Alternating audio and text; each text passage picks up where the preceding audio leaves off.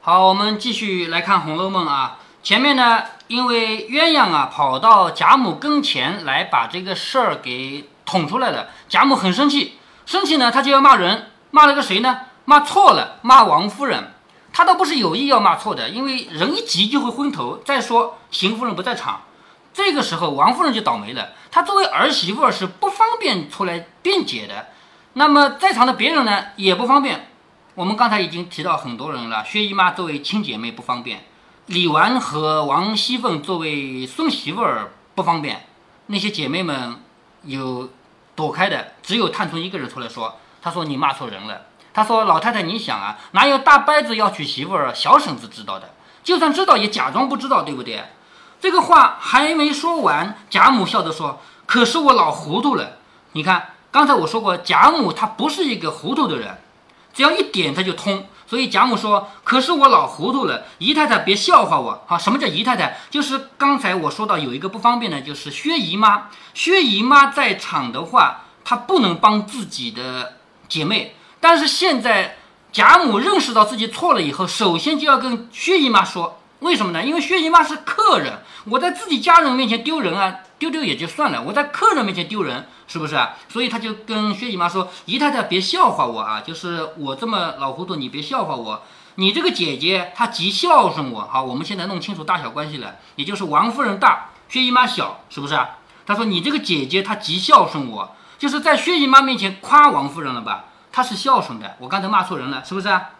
不像那个大太太一味怕老爷，好，这里就直接隔墙骂人了。就虽然邢夫人是不在的，但是他骂了邢夫人，他说那个大太太就是指邢夫人啊，不像她一味的怕她的老爷，就是怕假设婆婆跟前不过应景儿，可是委屈了她，就是委屈了你这个姐姐啊，王夫夫人。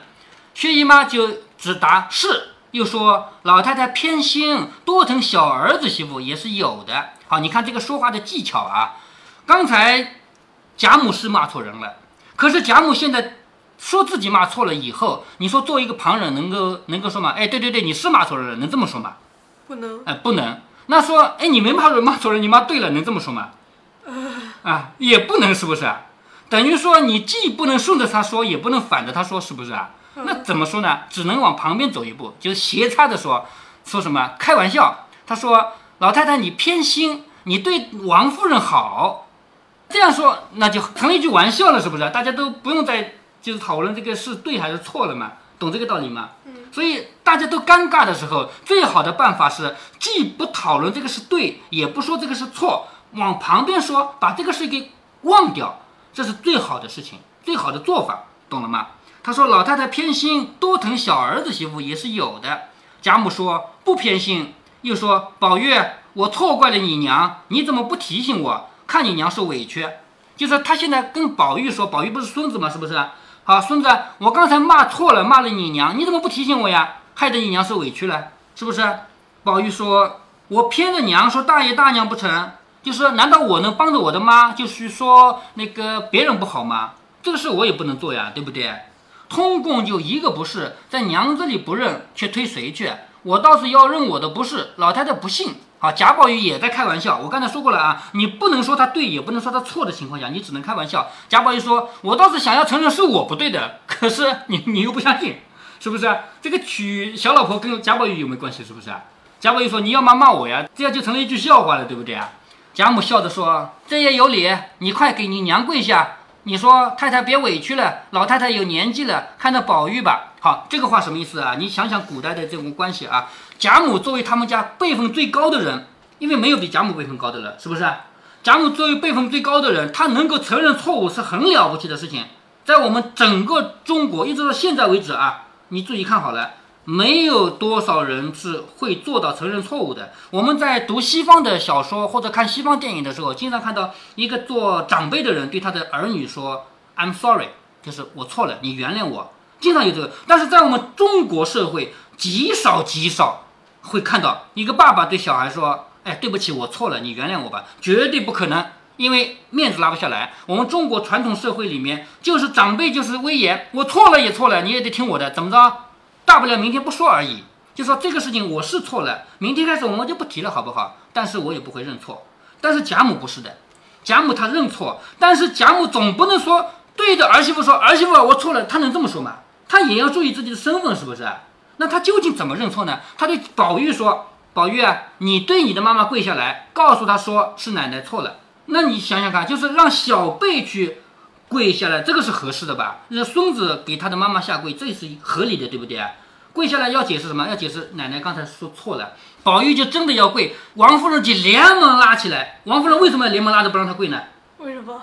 如果平常宝玉要跪妈妈的话，可以跪的。作为妈妈，你儿子向我跪就跪吧。可是今天千万不能让他跪，因为今天宝玉是替老太太跪的。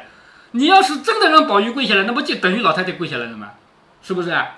所以王夫人连忙拉住，千万不能让他跪，懂这个意思了吗？嗯，啊，所以连忙拉起来说：“快起来，快起来，断乎使不得。”为什么断乎使不得？你要搞清楚，儿子跪妈妈是可以跪的，儿子不能替奶奶跪妈妈，懂了吧？啊，说钟不成，你替老太太给我赔不是不成？说难道你还真的替你奶奶给我赔礼吗？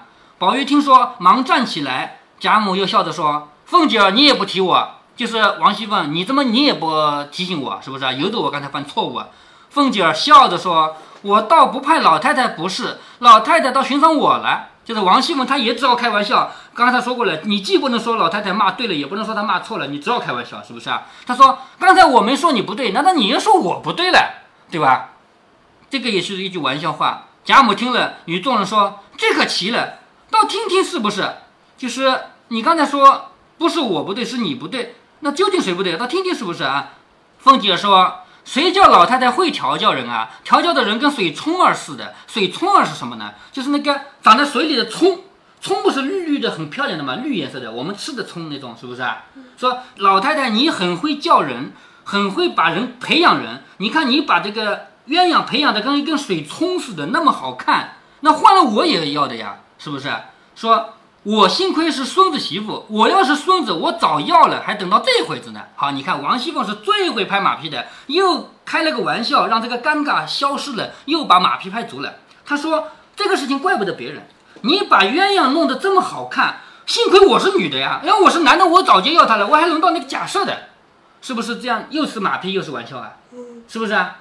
贾母笑着说：“这倒是我的不是了，就是大家开玩笑嘛，就说难道是我不对了？”凤姐笑着说：“当然是老太太的不是啊，就开到这个份上，当然可以说你不对了。你把她培养的太漂亮了，是不是啊？是你不对啊。”贾母笑着说：“这样我也不要了，你带了去吧。”就是顺着他的玩笑开下去，这一回大家都不尴尬了，是不是啊？说我不要了，你带了去吧。凤姐笑着说：“等着休了这辈子，来生托生男人，我再娶吧。就说反正我这辈子是个女的，我也不能再娶老婆。我将来我投胎做男人，我再娶呗，是不是？”贾母笑着说：“你带了去，给莲儿放在屋里。就是你把她带去给你的老公，给莲儿放在屋里，是不是？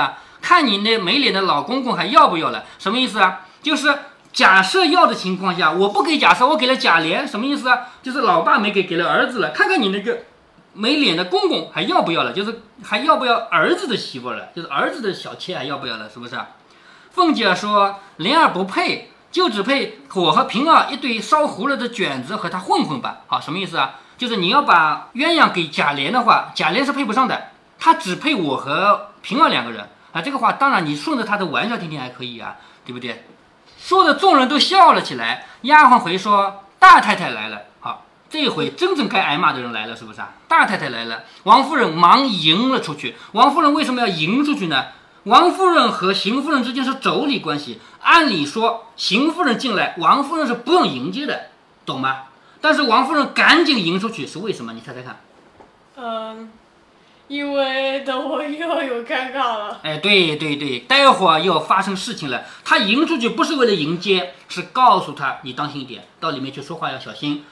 老太太刚生气，你把这个事再要说一遍的话，就打起来了，是不是啊？所以这个事情说。王夫人忙迎了出去，是这样的意思。好，下面四个字“要字端点”没了，这一回结束。请听下回分析。请听下回分析，经常没有是不是啊？我前面提到过啊，因为这本书它写着写着就被别人拿走抄了嘛，是不是啊？有的东西不完整啊。好，这一回叫做“尴尬人难免尴尬事”，鸳鸯女视觉鸳鸯偶，看得懂的吧？嗯。好，下面第四十七回。呆霸王调情遭苦打，冷郎君拒祸走他乡。呆霸王是谁呢？叫薛蟠，哎，对，薛蟠，薛蟠被重重的打了一顿。这一回我前面跟你提到过，也有人敢打薛蟠的，但是薛蟠要感谢这个打他的人。那个呃学武的？哎，对，学学武的那个人啊，薛蟠这个我人问问你，为什么会有学武的人？古代本来就尚武的，我们中国古代一直是尚武的，一直到最后清朝末年，你再怎么练武也打不过枪炮了，那个时候才不练武的，知道吗？我们中国的武术传统一直到清朝末年，懂吧？呆霸王这个人就是薛蟠这个人被打，这里应该感谢那个打他的人，因为从此以后薛蟠真的就学好了，他不吃点苦头他是不能进步的。我们前面提到谁呢？就是宝玉对，宝玉是吃了一个什么苦头啊？他终于发现，原来这个世界上有人的眼泪不为他流，是不是啊？这个也是一种领悟嘛。但是薛蟠这样的人，他不可能像贾宝玉那种智慧啊，说贾宝玉能看懂的东西，薛蟠这种人粗的人他是看不懂的，所以他挨一顿打，就相当于贾宝玉前面碰到的那个事儿一样，也是一种领悟。他终于领悟到自己这一生是要改变的，所以以后他就学好了。而这个冷郎君呢，就是打他的人，他拒货走他乡。什么叫拒货呢？就是打完了人以后，你也不能在这儿待着了，你就走吧，离开。但是在这个《红楼梦》的情节，我们读下去就知道，其实他走他乡，他离开这个地方，不是因为怕薛蟠家，不是为了怕薛家，也许是原因之一吧，但是肯定不是所有的原因。他本来就正好要走，走之前打了人家一顿，知道吗？好，我们就来看一下这一回里面薛蟠他究竟发生了什么事儿。前面我们提到过，四十五回是一个分水岭，分水岭过了以后，一回一个故事，一回一个故事了吧，就讲别人的故事了吧，是不是？暂时把宝黛钗的故事放在一边了吧。话说王夫人听见邢夫人来了，忙迎了出去，这不接上去了吗？对不对？邢夫人还不知道贾母已经知鸳鸯的事情，这邢夫人她还以为贾母不知道这个事儿呢，正要来打听消息，进了院门，早有几个婆子悄悄地回了她。就是一进那个院子嘛，就有人跟他说：“当心啊，当心啊！”贾母知道了啊，他才知道，但要回去，里面已经知道了。就是他最好呢回避一下，因为贾母刚刚发火，就为他的事情发火的。他如果来了，不撞枪口上了吗？刚要回避，可是没来没办法了，里面已经知道了。就是贾母知道你要来了，你你转身走了，那得了，是不是？所以这个时候，只见王夫人接了出来，少不得进来，先与贾母请安。儿媳妇来了，给婆婆请安，对不对啊？你看贾母一声不言语，按理说，我跟你说，我向你请安，然后说起来吧，你怎么样？吃了没有？身体舒服吗？都得问问的，是不是？贾母一声也不吭，一声不吭比骂比打都厉害。就是如果你生气，你骂他几句，你打他一顿，这都可以过去，唯独一声不吭是最难办的，知道吗？贾母这个人就是对人家的惩罚是很到位的，就是一声不吭，只当你没来。自己也觉得懊悔，谁自己谁呢？就是邢夫人，邢夫人也觉得懊悔。凤姐儿早只一事回避了，你看王熙凤又得回避，现在是她的婆婆很尴尬，被她的婆婆的婆婆在骂，是不是？没骂啊，就是一声不吭。就在现场的两个人，一个是她的婆婆，还有一个是她的婆婆的婆婆，她是最尴尬的人，就是她不方便在现场，所以她早就说：“哎呀，我还有一个事，我走了。”鸳鸯也自回房去生气，鸳鸯也不能在现场，因为这件事情是。跟他自己有关系的，他在现场干嘛呢？是不是？好，薛姨妈、王夫人等唯恐碍的邢夫人的脸面也都渐渐的退了。什么意思啊？你不能在现场。我刚才再三跟你讲过，别人尴尬的时候你不能在现场，知道吗？所以赶紧都走了。好，那邢现在房里除了贾母和邢夫人还有谁？没人了呀，都退出去了呀，是吧？好，邢夫人却不敢出去，只有邢夫人一个不敢走。好，你看贾母见无人，方说：“我现在还得跟你强调一下，贾母这个人绝对是一个很有生活品味、很有这个很懂得美的享受、很知趣的这么一个人。我们现在很多人做不到，比如说我想生气就生气，我想骂人就骂人，我想哭就哭，我想笑就笑，这个不符合贵族的生活姿态。贵族人家做什么事情都得有分寸，你想笑想哭你都得有分寸。贾母，你看。”刚才有人在的时候，他一声不言语，就表示他很生气了，一声不言语。但是他不骂，绝对不骂人。你看贾母见无人，方说他是有底线的，一定要周围没有别人，他才开始说。因为接下来的话是要让邢夫人难堪的，你总不能当着别人的面让她难堪吧？是不是？所以这里贾母见无人，方说，我听见你替你老爷说媒来了，是不是？你是不是替你老公说媒了？是吧？你倒也三从四德啊，三从四德你知道吗？啊，什么？三从四德这个成语知道吗？不知道。啊，不知道。三从我前面讲到过呀，在家从父，以嫁从夫，夫死从子，是不是？嗯，三从，那四德是什么？我们现在查一下啊，应该是父言、父恭、父什么的，我背不出来，我来查一下啊。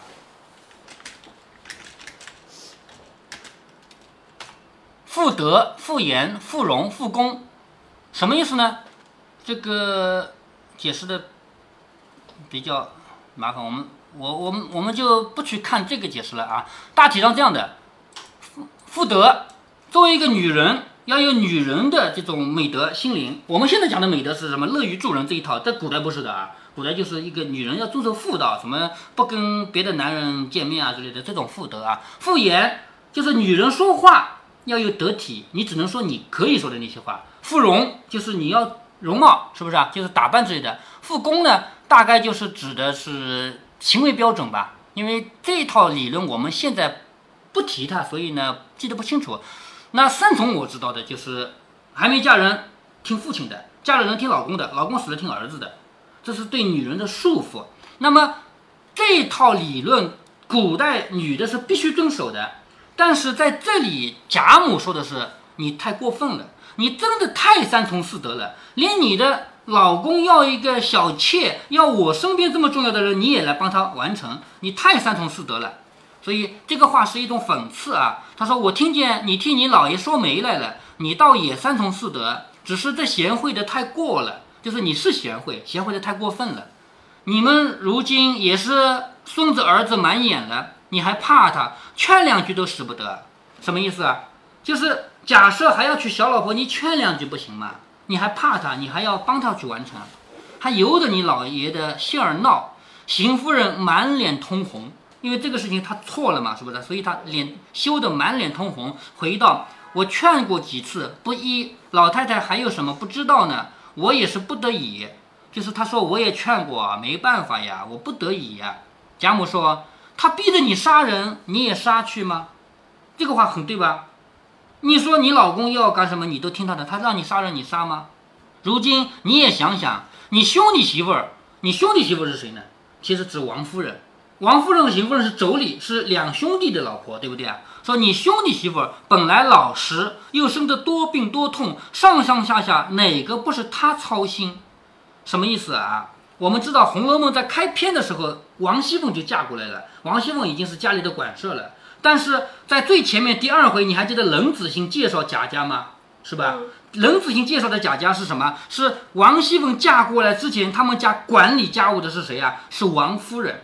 在此之前，还有一个人也提到过的，谁呢？第六回里面，刘姥姥一进荣国府的时候，周瑞家的也提过，是不是？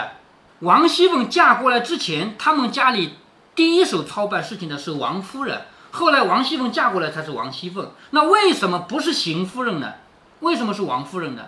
就是因为邢夫人你不行啊，你没能力啊，所以你要看懂这个贾母说的话。她说：“你兄弟媳妇就是指的王夫人啊，你兄弟媳妇本来老实，又生得多病多痛，上上下下哪个不是她操的心？你没有操心呀，是她操的心呀，是不是？